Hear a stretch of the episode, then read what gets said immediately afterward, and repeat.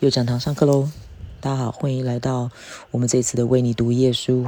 那这次我为大家挑选的是张桂兴老师的《我思念的长眠中的南国公主》。我很喜欢张桂兴老师的小说。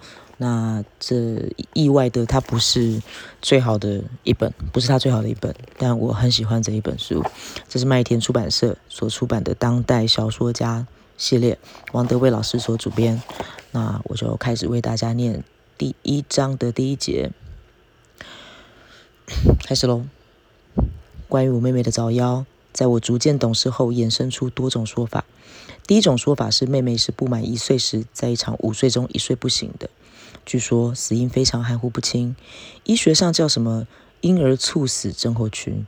第二种说法是，母亲抱着一岁多的妹妹荡秋千时睡着了，妹妹于是从母亲怀里滑落，头部着地，咔啦一声折断脖子。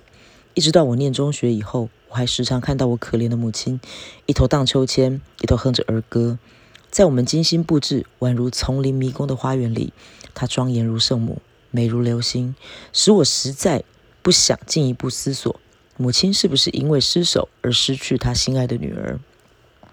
第三种说法是，母亲在一个夏日午后，推着婴儿车在花园里散步，在池塘边一棵热带柳下睡着了。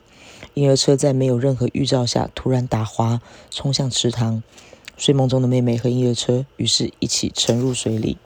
还有一种更奇怪的说法：一个夏日傍晚，传说中企图猎取父亲人头的达雅克青年，翻墙进入我家时，正折于我母亲的美貌，强拉着我正在哺乳的母亲的手进入雨林。青年壮硕俊美，母亲失魂落魄。两人在猎人搭建巨树上的瞭望台上度过七天七夜，食野果，吮雨水，赤身裸体曝露日月星辰中，为土著所目睹。七天后，母亲回到家中时，妹妹已身染怪病，回天乏术。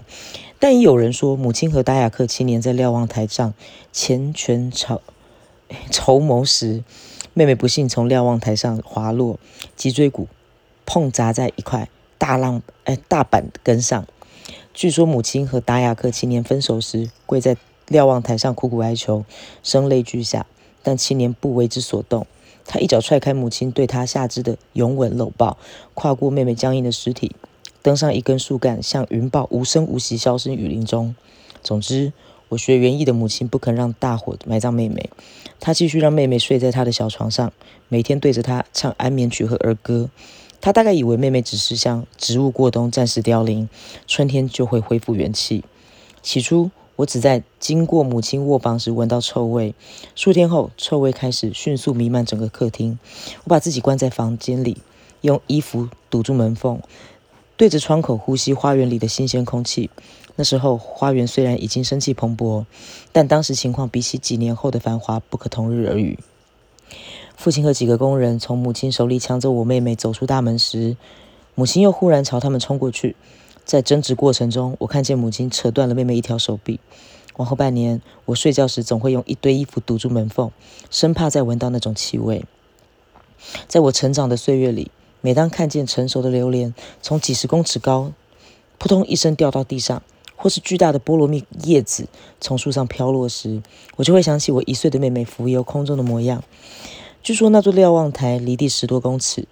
我如果有先见之明，知道母亲沉迷男欢女爱、浑然忘我而事前苦守瞭望台下，也许可以将妹妹接个正着。我妹妹的早夭，仿佛熟果或枯叶的坠落，是一件再自然不过的事情。那长相模糊的小女婴，在我一次又一次回忆中，变得越来越虚假，最后成了一种不真实的回忆。妹妹去世后，母亲肚子逐渐膨胀，九个多月后生下一个男婴。婴儿浓眉大眼，鼻挺唇厚，肤色如枣，一望而知是个野种。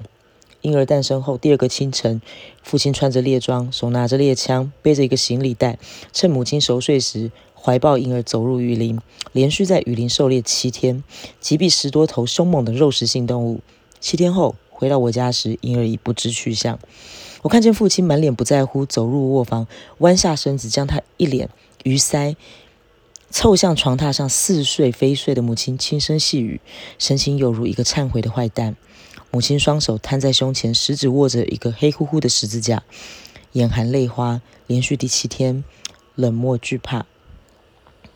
父亲说完话后，亲吻母亲手里的十字架。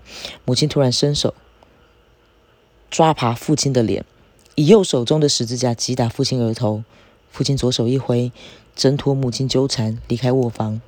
父亲经过我身边时，两眼浸泡在从他额头伤口流淌下的血水中，狠狠瞪着血肉模糊的我，说：“杂种！”